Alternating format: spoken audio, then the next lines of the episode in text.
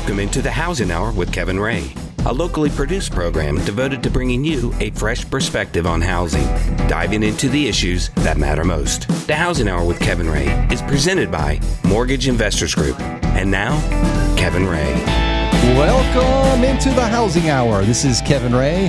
Thank you for joining us. Very excited to be here on this hot summer day. This is uh, one of those times of the year that we definitely know that the market is hot, literally and figuratively.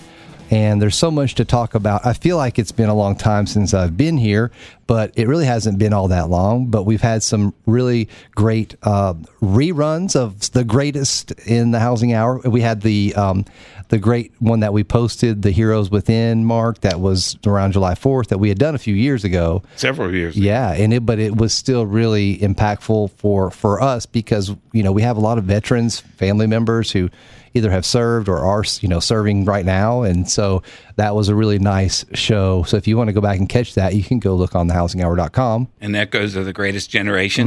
Mm, we yes. had some real fun interviews. Yeah, and you know those a lot. Of, I think, except with the exception of your father-in-law, have they not all passed away? Oh, yes. Yeah, I don't know why that's true. funny, but that's well, okay. because I thought you were going to say interesting with the exception of your right. No, no, no, no, no.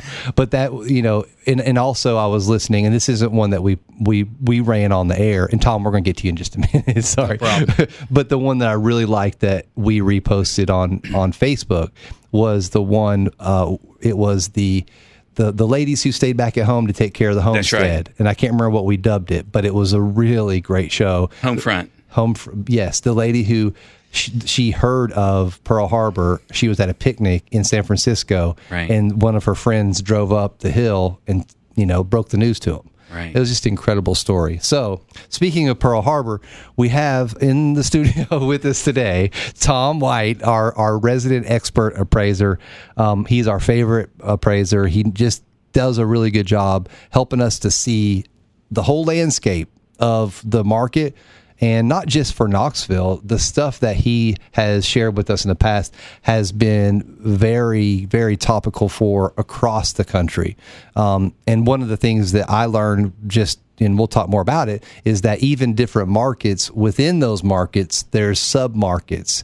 And I was embarrassed to say that not that I didn't understand it, but it was I never really looked at it from that perspective. So anyway, with without any further ado, Tom White, thank you for coming in. You're welcome. Absolutely excited. I actually saw Tom. Uh, both um, he and I were at um, what was it, Harper Collision. Yeah. We were dropping cars off not too long ago. Um, they did a great job. I hope you found it to be the Oh, same. they did a great job. Yeah, I need to see about getting sponsorship money from them if we're going to talk about them. I'm just kidding. Um, but Tom, uh, you have been appraising for how long now? Have you been appraising for? Uh, let's see, since 1986. So whatever 86. the math there is, Yeah. 33 years. yeah, that was when Tennessee went 0 and 5 for the first five games, and they won the last five. Beat Memphis. Yeah. At Memphis. Mm, That was a great year. Yeah. Yeah, that's a good year the guy set on the billboard in Nashville. It wouldn't come down until Tennessee won. Do you remember that? Well, and I, I do, but 86, wasn't that the Sugar Bowl in Well- the first of the year? you're getting confused with 85, I Yeah. think. But that was the 85 season, but it was the 86 Sugar Are you Bowl. questioning my Tennessee? season, 86, January of 86. was January I was in 86 New Sugar Bowl. Orleans watching that Yeah. ball game. yeah, and it was that following year Yeah. that we started And out Ken terrible. Donahue got fired halfway through the season. John That's right. so- Because he went to the 3 4. Yeah, Yeah. exactly. Well, this we could talk about Tennessee football the whole show, actually. Um, But, we can talk been- about Pearl Harbor if you want.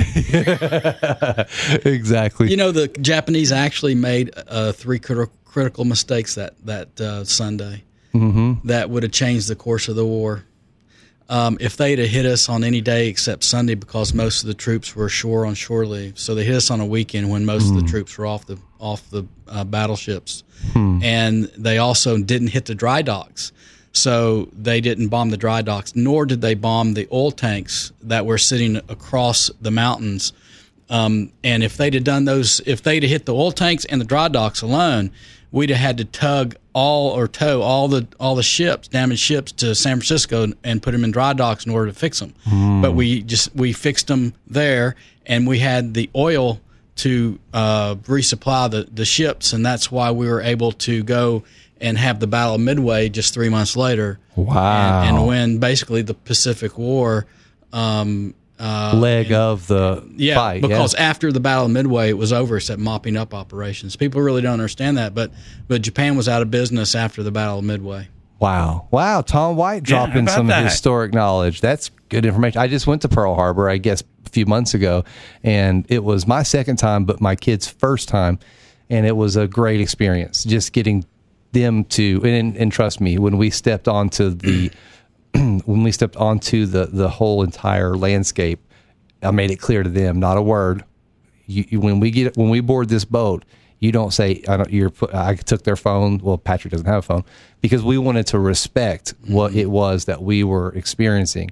It was pretty. It was pretty amazing just seeing them and helping them understand it. And they have a. Have you been to Pearl Harbor? Have you- Never, but I'd you love to need go. You need to. Oh, I- I'm I'm dying to go. I'd Mark, really have like you? to go. Have you? I have not. it when you go because they have an experience where you go in initially and then they have uh, somebody from the army that is Mm-hmm. a park you know whatever and he he knows everything about maybe not as much as you but he, I'm he sure he knows more than me.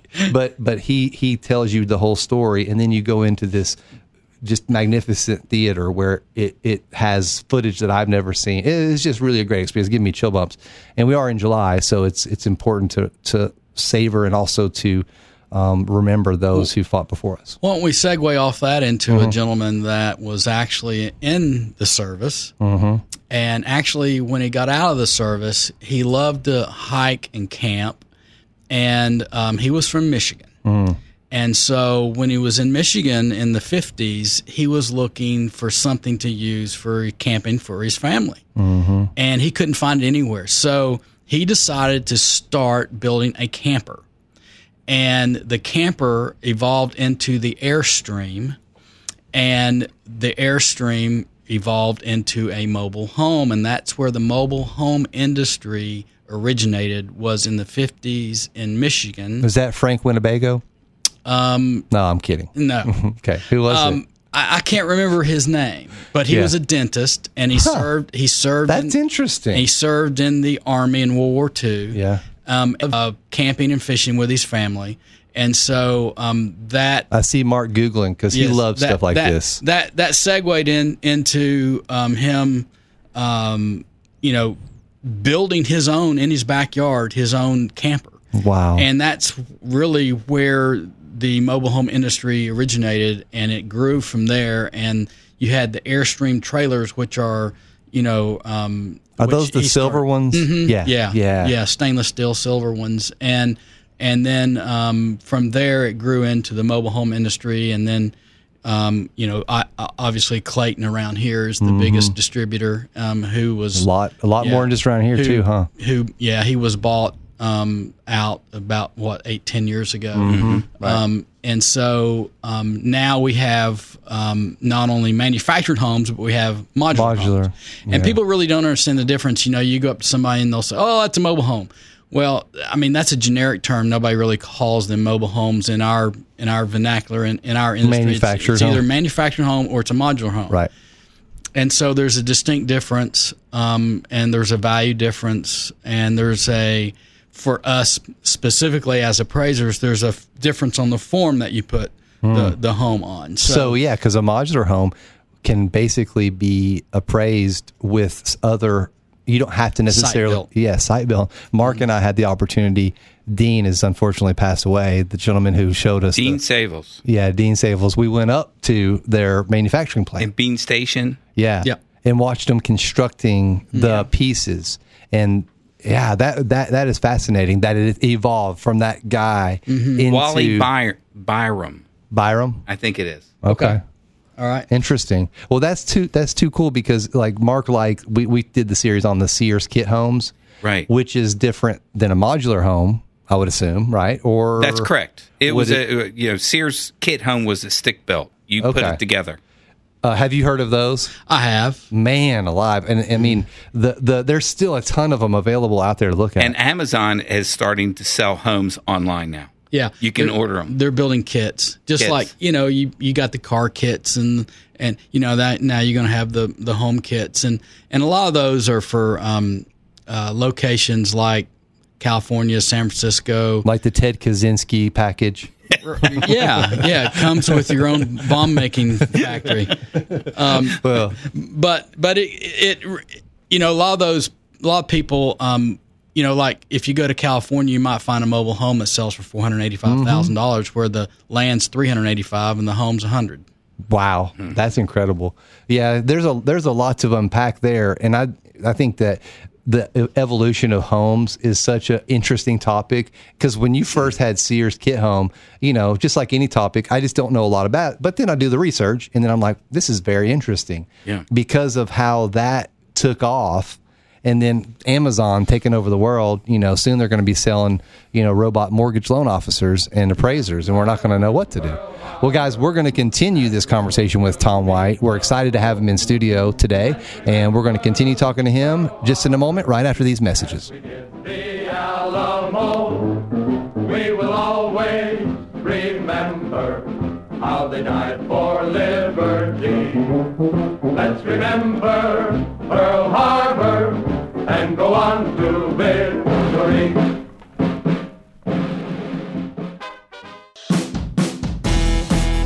The Housing Hour with Kevin Ray continues, helping you understand what's really going on out there and what to do about it. Again, Kevin Ray. Welcome back into the Housing Hour. This is Kevin Ray. I'm your host. I'm here with Mark Griffith, our executive producer and co-host. I don't think I said that in the first segment. Um, you know, you get off the horse for a little while and you forget how to ride. You know, um, but I do also want to tell you because we got into talking about something else, how to plug in with us, and that is to go to thehousinghour.com. Um, that's the treasure trove of information you can find. The shows that Tom has been on in the past, you can use the fancy little search menu there and find all of his shows and past shows, and actually very entertaining. You know, it may not sound like it yet this first segment, but I promise you, if you just keep listening, just kidding. I'm just kidding. But no, Tom and I have fun with Mark, and um, but also we're on the social media as well. So you can go to uh, Facebook.com/slash The Housing Hour um, and Twitter at the Housing Hour. Those are the best ways to plug in with us. And um, as maybe you all have noticed, we've really boosted our uh, social game in in the last few months and um, built an editorial calendar and have been a little bit more intentional of making sure that things are. Are, are coming out and and I like it too, Mark, because we get to reintroduce shows that maybe mm-hmm. in the past with how many we've done, and it it's very nice to be able to continue to share what it is that we've created. And I like the fact that we have a team behind us doing yeah. it. Yeah. You're exactly right. But it's mainly me and you. I'm, just kidding. I'm just kidding. No, they're a great team, and we thank them so much. Um, but Tom being in studio today, it, you know, as I drove over here, I was thinking, and I was just, you know, driving because I normally I come down I 40 and I just hit all, you know, interstate and then come right over, and I don't see any neighborhoods. But I was coming because I had to come from my house, so I was coming through some neighborhoods, and the market right now now this is just me sensing it and we're going to continue talking about the topic we came from but i do want to get your answer on this because i don't want to let it pass. Just can you just before we move to back to what we were talking about can you give me just the overall feel of the market? Because and i'm not talking about sub markets or because we're going to talk about the difference between manufactured and modular. I don't want just yet i don't want to know about that. Just in general give me the 30000 foot view of what's happening. Um, As long as employment remains high, the housing market will remain hot. Um, I mean, there's a direct correlation.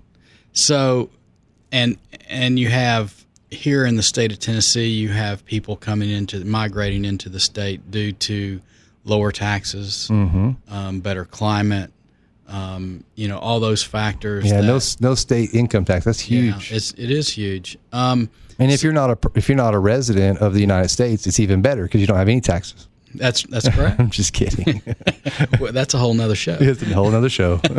but you know it's it's really a good market right now and and what really is surprising to me is the high end markets coming back pretty strong yeah. um, you know it really lags and i think the last time i was on your show we we talked about the lower end market was really hot but i told you the higher end market was lagging Yeah. and now the higher end market is starting to come back Yeah. and so you know i, I remember um, it was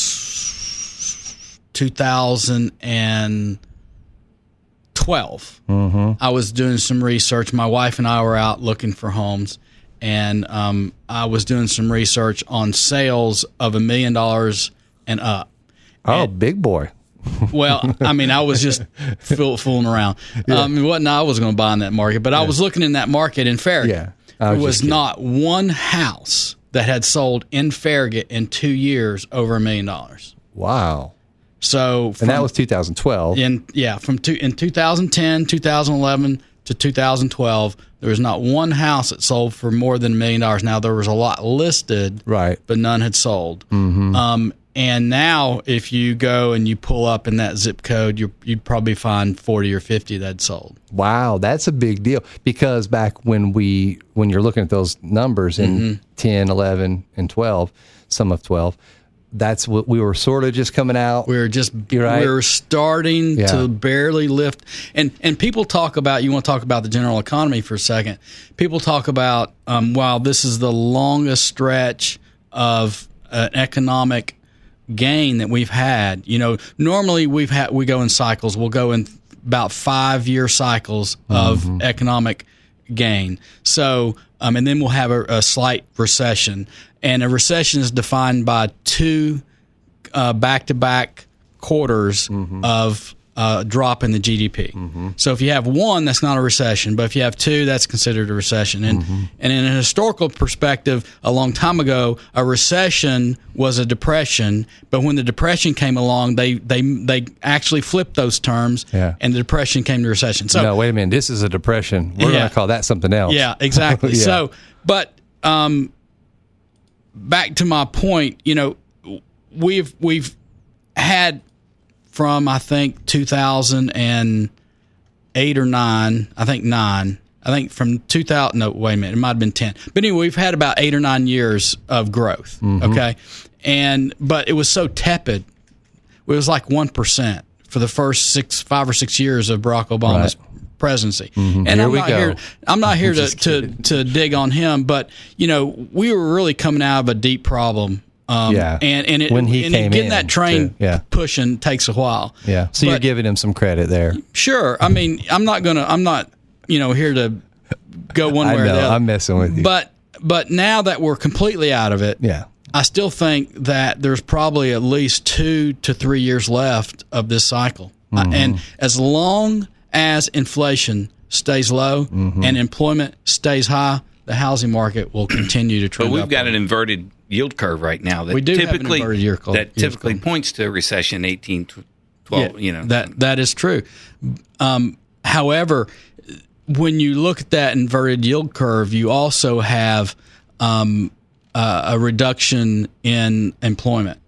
And so when you don't have that reduction in employment, it's not as a leading indicator as as you would think. Mm-hmm. So um, I don't know. You got dimes see. dropping all over the place. I love it. I really do because it's interesting how you're able to correlate because it very much is to what the market's doing to what the economy is doing. Anybody who would try to not correlate them just may show they just don't have the full spectrum of knowledge that they need to, you know, well, first of all, be an expert on this show, but more importantly, what is going to happen in the future, you know, because just like we've always said, in order to really be able to know what's going to happen in the coming months, you really need to understand what's happened in the past.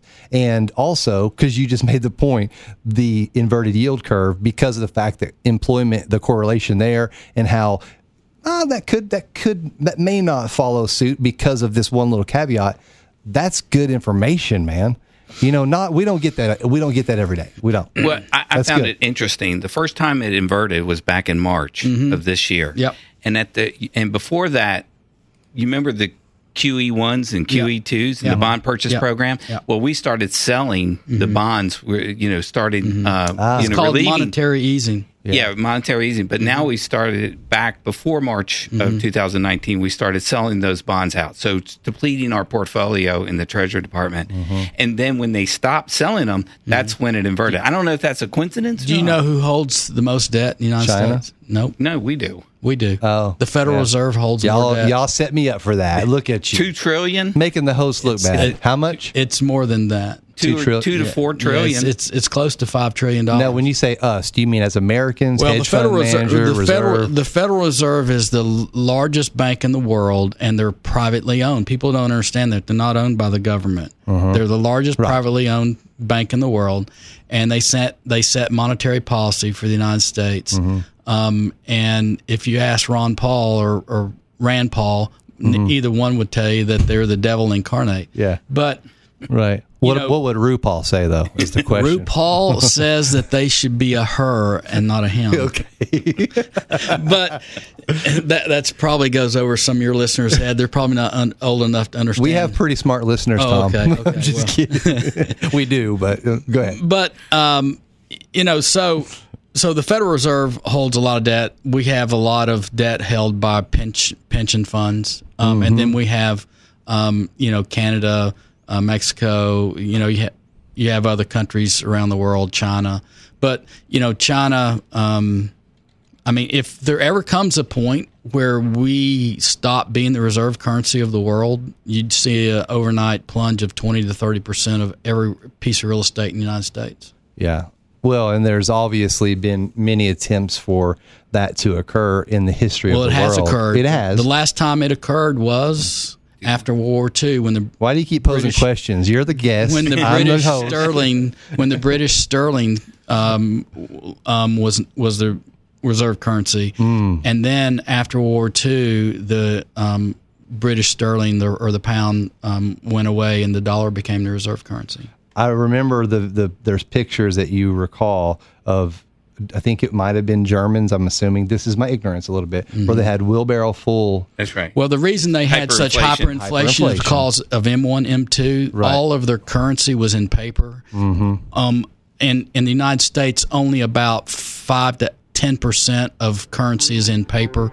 The rest is pseudo. In other words, it's there. Speaking of money, we got this coming up. This is a really good segue. I love it. You're the man. Well, this is great. I tell you what, we're going to get to some topics that are related more back to what we originally started with, but this is feeding the masses. This is such good information. It's like it's like really good for me to listen to. it is definitely the thirty thousand view. yeah. Well, we're going to be right back right after these messages. The Housing Hour with Kevin Ray continues, helping you understand what's really going on out there and what to do about it. Again, Kevin Ray. Welcome back into the Housing Hour. This is Kevin Ray, and I will tell you this: we're grateful to be here. this is fun.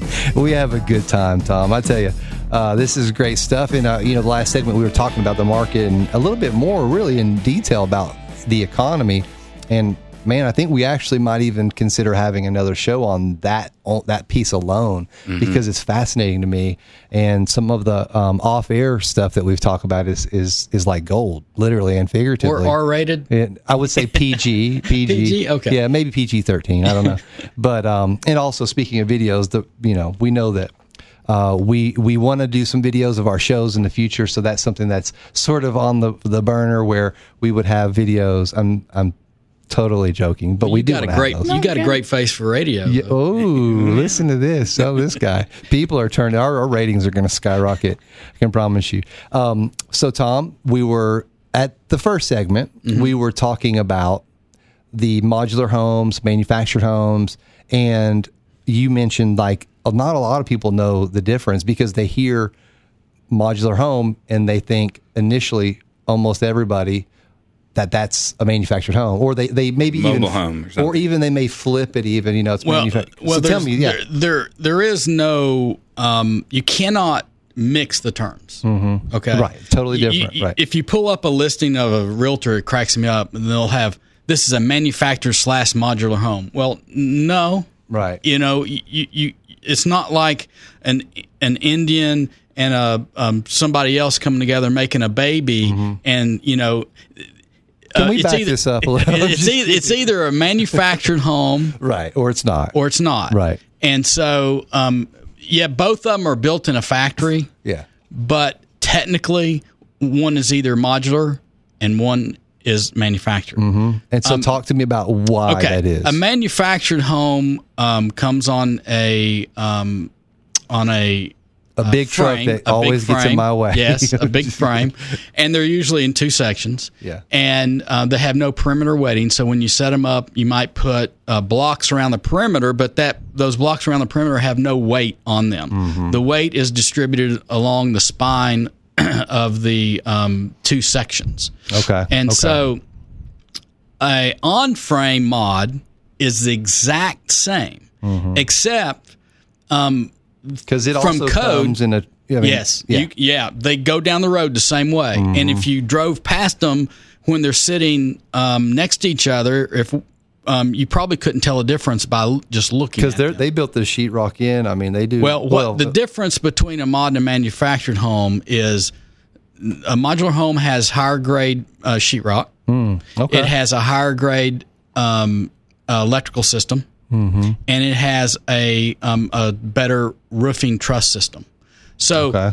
it's about a ten thousand dollar upgrade cost, actual cost from the manufacturer to do those things. Mm-hmm. Um, there's a, a, probably a few other little um, points in there that that make a difference in, in between a modular manufactured home from Fannie Mae, Freddie Mac um, standpoints. But in order Mm-hmm. Freddie to Mac and Fannie Mae, by the way, are the the two investors that buy loans for Right. most all Americans. Yeah. For those who didn't know, and, and Fannie Mae won't do an on-frame mod, but HUD will. wow. FHA will um, finance an on-frame mod where Fannie Mae will not. They you have to be off-frame mod for Fannie Mae. To, Oh, okay. So that's the distinction. that's the distinction. And you can certify off frame. Yeah. Is that correct? Yes. Um, and, and and from our perspective, um, a, a Speaking on behalf manufactured of, home, of which mo- appraisers, yeah, not economists, from which yes, you were earlier. from an appraiser standpoint, um, and, and a manufactured home goes on a 1004C form, oh, okay. and a modular home goes on a 1004. And the Mm-hmm. Which is what and the underwriting rules. The underwriting rules are that if it's a modular home, I can compare it to any stick built home in the United States. Yeah. But if it's a manufactured home, I have to have two manufactured sales as comps, and I can use one stick built sale. So you're saying anywhere in the United States, so you don't have like a, a distance restriction. Yeah, he's got distance. yeah, you got distance Oh, restrictions, well, you but said Fannie you- Mae and Freddie Mac sell paper throughout the United States. I and Puerto got you. Rico. Okay. all right, I got you. Now, so there's no difference. Though, the same. Huh? Aesthetically, is there a difference between the? You can't the tell two? by looking. Looking at them. They just From a look- stick built. You can't, Wow. It's really hard. Yeah. Um, but I will tell you the difference. Um, if you go up and you look at a new one, Mm-hmm. um, HUD homes, or they call them uh, uh, manufactured homes, um, have red stickers, and they have to have a sticker on each section, and they have what we call a HUD certificate inside. And and then- Inside, meaning in- like like uh, attached to a kitchen kitchen Cabinet uh, or s- something. or something. Oh, okay. And it gives all the information about about the home. It gives a serial number, it gives the model number, it gives the year it was built, the day it was built. So It that's gives- a change because Yeah. back when I was uh, actively originating, the appraiser would say, "There's no tags on this home," Right. you know, it, because Now- it was somewhere else. Yeah, now they've had tags since the beginning, Uh-huh. um, and they've had HUD certificates since the beginning. But just recently, they've really wanted all that information on on on the um, forms. But um, if you have a if you walk into a ma- modular home, it has a green tag, and Mm. it only needs one. Oh, okay. So they they put a um, a modular green tag, and usually they put it in laundry room or something. They staple it to the wall, and then they also have a HUD certificate there. Um, they have a certificate there. It's not a it's not a housing urban development uh, uh, certificate, but they have a certificate about the home. All right? um, and like I said, you have on frame mods, off frame mods, but a manufactured home is always on frame. Okay. Okay, and a manufactured home, you have to take the wheels and, and the tongue off. The tongue is a little thing that that they that they pull the home with. Right. The other thing about a manufactured home is it can only be moved once, so it can be moved, and when it's moved from the manufacturing facility to the site where it's going to be built, that is the only time FHA will finance it. If it's ever moved again, FHA will not finance or warrant the. the Is there like a transportation record of some kind? there, How- there should be yes. wow. So when you're doing a manufactured home, is that another another yes, leg something of the, else you got to say. Right. Yeah, they have to give that verbiage, otherwise it, Yeah. we kick it back to them. Yeah. Interesting. Yeah. Yeah. Another thing that we, which I know you maybe were getting ready to talk uh, for, about this, but I'd like to get in on this What, segment for a second. No, no, no, Oh, you smart out. no, no, about because you remember most of the time we say, well, it's on a permanent foundation, and realtors and even lenders alike, and just everybody, they would, you know, of course, it's on a permanent foundation. That's the number one. Yeah, of course, it's not a permanent foundation. But talk to me about Okay, that. permanent foundation as defined by HUD. Is it required? On, It is required. Okay. But they do it differently. And a permanent foundation required by HUD is the house has to be um, what they call hurricane wrapped into the ground. So what that means is you take Hurricane wrapped into the ground. Yeah. That sounds like a bad rapper. yeah, what it means is you take metal straps and you mm-hmm. and you strap them and you and and you permanently affix these straps to the to the frame, mm-hmm. and then you take like piece of rebar and you nail that Are piece of rebar. this no. I'm not making this up. And you nail the rebar into the ground, mm-hmm. and they also have um, This is what James Bauman used to tell us all the time. And I think it's referred as tie down. Yes. Okay. People call it tie downs. Um, and and you, you can also have what they call um, space bars, Mm-hmm. where these are bars that go between the foundation piers. Now, if you're doing a HUD loan and and you an FHA appraisal on a manufactured home, and you have dry stacked block as the foundation. Okay, you got a footer, you poured a Right. footer, then you dry stack block, um, and then you set the um, manufactured frame on that dry stack block. More than likely, you're going to shim it with some wood shims, okay, to get it level, which is pretty standard. Um, but what FHA requires is that that pier that that frame is sitting on has to be one unit. Is that perpendicular or horizontal? Or tell me where that pier goes. that that pier usually goes runs down the very middle of each unit. okay. So up along the, each sides of, of the. No, not along the sides. In the middle. right in the middle Okay. of each segment. Okay. Okay. Right. Section. Mm-hmm. So what HUD requires is that each one of those, if it's dry stack stone or block, then it has to be skim coated with cement to make it one unit. So if you go look at one of these and you open up the crawl space and it's not been skim coated with cement, then um, it's in violation of FHA code. Can you still have, if you have that scenario, what you Mm-hmm. just said, can you skirt it and put skirt around it and that be acceptable? No, the skirt. Are you kidding? The skirt. the skirt is just the perimeter. The perimeter. What's that going to do? You were just No, I'm setting just up the asking. question. No, Okay. I'm- okay. What I'm what I'm talking about is the actual piers that the weight of the home is on, not the perimeter piers. So FHA also requires on the perimeter, on the perimeter that those blocks or, or that the perimeter not be just vinyl skirting. So the skirting has to be rigid. So Mm-hmm. you can have vinyl over wood, but what it is, it it creates. They don't want animals and other things coming and easily getting in underneath the house, and they don't Yeah. want wind easily getting underneath the house. So they require what they call um, what they call uh, a, for a better term, a solid foundation Mm-hmm. around the home. Um, most like Clayton all does it all in block, but there's no perimeter weighting Hmm. on that foundation. wow. That's why they used to skirt it. Yeah. Yeah, and that's what they call a skirt. But what I'm talking about, skim coating the blocks, I'm talking about the blocks Yeah. that are actually have the weight. It sounds like you're skirting the issue just a little bit, but that's okay. I'm kidding. well, I'm you know, we could get into that, Kevin. We'll continue this conversation just a moment right after these messages. I was trying.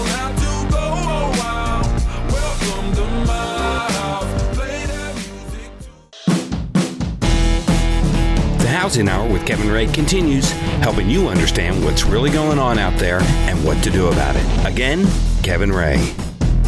Welcome back into the Housing Hour. This is Kevin Ray, our last segment here with Tom White. Thank you all for joining us today. We're excited to have you guys stop into the Housing Hour and just don't forget thehousinghour.com. You can find this show, past shows. Also, we'd love for you to subscribe to our podcast. You can go to iTunes and search that. Um, I love listening to podcasts. I listen to a lot of them. And as a matter of fact, I was on my, my way over are you yawning? I was on my way to Charlotte and I was able to listen to like, because what I like to do, and I would advise you all to do this as well, especially through when Tom is talking, is to increase the, the speed of the person to one and a half because then you get through what they're saying a lot quicker and it just sort of expedites things. You feel like you're at Disney. Yeah, and then you can slow it back down when I come on because you do want to sort of, you know, a little more rich, a little bit more, you know, information. But we have a good time. But in all seriousness, uh, the one that I was going to recommend until Tom started making fun of me was EntreLeadership. It's a great. Dave Ramsey was the founding company of it, and Ken Coleman, who is the guy who does the podcast. Oh man, it's such good content, and it's it, you can get it right on your phone. It's great. I listened to a bunch of podcasts on the way. So since Tom's not interested in that, let's transition back. Um, we were talking off air because I do want to make this point because first of all, what you just described, which was the skirting, the interior, how it is that they are to affix the two together to make them permanent. Mm-hmm. And so people, because people say it's a permanent foundation, they're thinking that that's just like how it sits, which is part of it. But but more importantly, it's it's how it's attached together. And you mentioned to me that that's you know they do it the way that it would need to be done, the minimum amount. That mm-hmm. then that's HUD though. That's what FHA requires. If you get an appraisal request, which do we, you know, some companies are better. I know we do them. They're a little more tricky if it's a conventional loan. Can you tell me what? I can I can tell you that uh, most conventional loans actually for manufactured homes they mirror FHA requirements. Hmm. Um, it- the only thing that they really don't sweat is the skim coating and the perimeter. the concrete skim coating. Yeah, the concrete skim coating on the piers Mm-hmm. and the perimeter skirting doesn't have to be um, uh, Solid. solid. Yeah, it can be, it can be vinyl. It can be a vinyl skirt. Okay. Interesting. Because I guess if you're a person that's out there looking for a house, you mentioned that you have done a lot of these manufactured homes and very high uh, valued ones right in Farragut. I mean, in, in our neck of the woods, because it is a good cost for, like, if you look at what the, the cost that you are paying for the value. Let me ask Tell you me. this. Yeah, yeah. L- let me give you. Uh, I'll, Go ahead and I'll ask see, more I'll questions. see how uh, up to date you all on the on the market. Uh Uh-huh. Let me tell you, I, I got a. First of all, you're the appraiser. Yeah, you We're got the host. You got a sixteen hundred square foot brand new Uh-huh. FHA quality manufactured home Mm-hmm, on a lot off Yarnell Road in Farragut. Mm-hmm. Brand new lot, Yarnell Road. What do you think that would sell for today? I'm going to go. How I'm many going to square go. feet? 1,500 square feet. He said 1600, but we'll now Six, say 15, 15. 16. Okay. Actually, it'd be 1,568 square feet if it's 27 by 56. I'm going to say 172,000. Yeah, I would be right in there. You're pretty close because the lot itself would be Hmm. Right. in the 50 to 70 range, and then the house. You look disappointed that we the were house. so. I was. I was very disappointed. Um, the the house, uh, depending upon the um, component items, the house would probably Right. run. The quality of it. Yeah, Yeah. Uh, uh, in the probably Now he's trying eighty to be ninety. Mm-hmm. range, and then it would be about twenty to get it put together.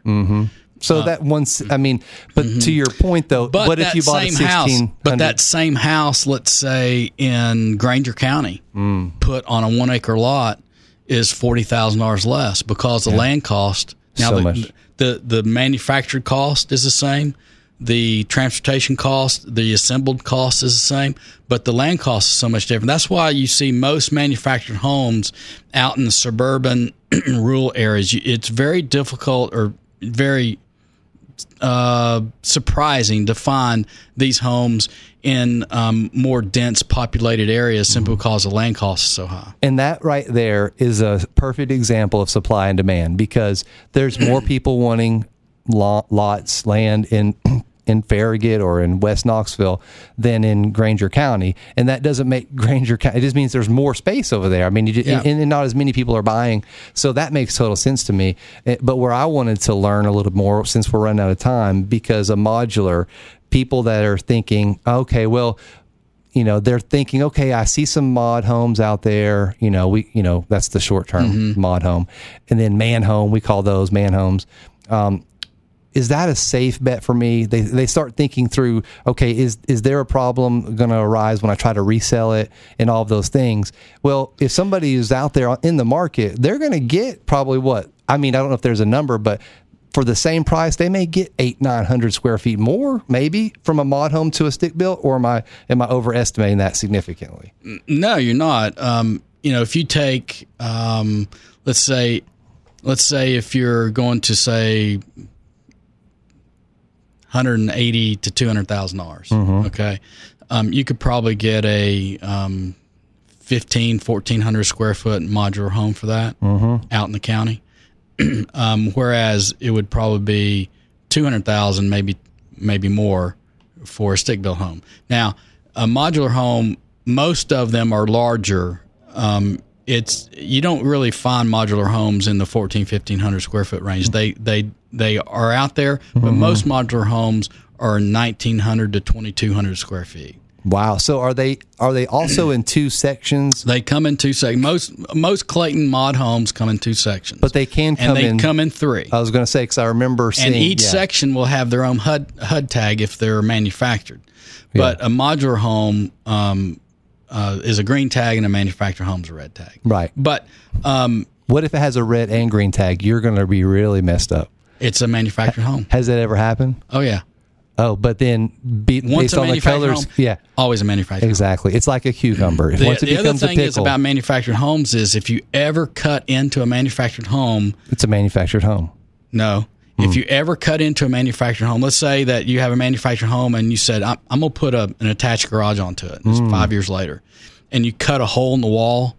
Well, that's an automatic engineering inspection from our standpoint. Mm-hmm. Because anytime you violate the structural integrity of the home, mm-hmm. then you have to have a, an engineer come out and certify Which- that, that was done. which a seller would be upset by. But at the same time, you need to understand that better these sued. these are inspected and these are done for like there's certain regulations that follow that, and they're built to go to certain guidelines. Well- and as soon as you affect that, you got to know that it's right. That is a specific FHA guideline. right. Right. that i- what about conventional? Would it be Um, I would do it on conventional too. you would on it as oh well? yeah, because I mean, you know, what if the person, you know, did something when they cut into that unit that made it structurally, you know, weakened?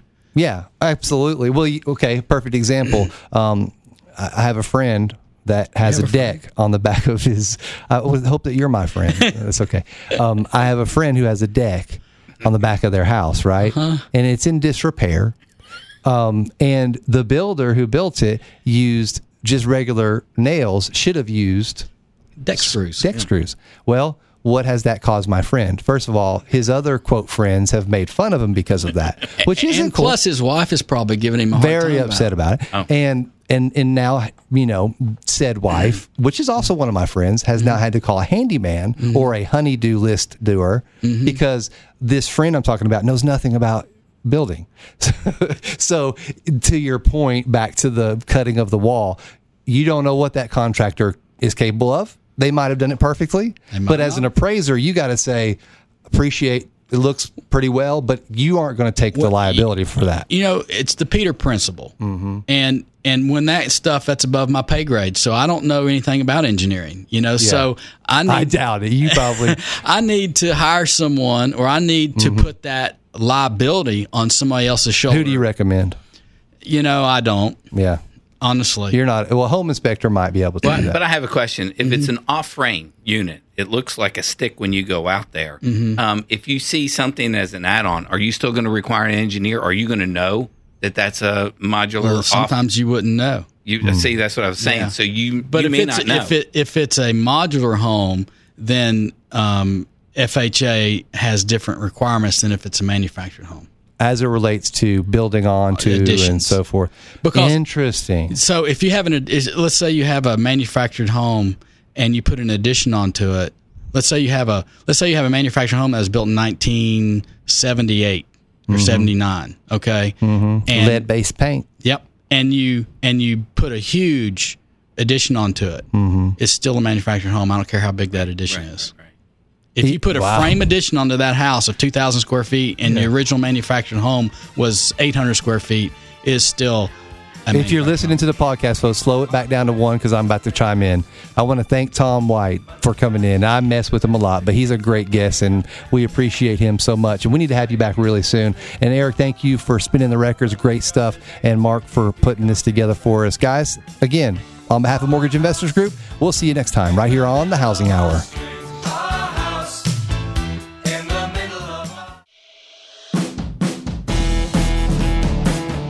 That's the Housing Hour with Kevin Ray for today. Join Kevin and his guest each week at this time to keep up with the why and why not you need to know, so come here to find out. Also, check us out at thehousinghour.com. This show is presented by Mortgage Investors Group.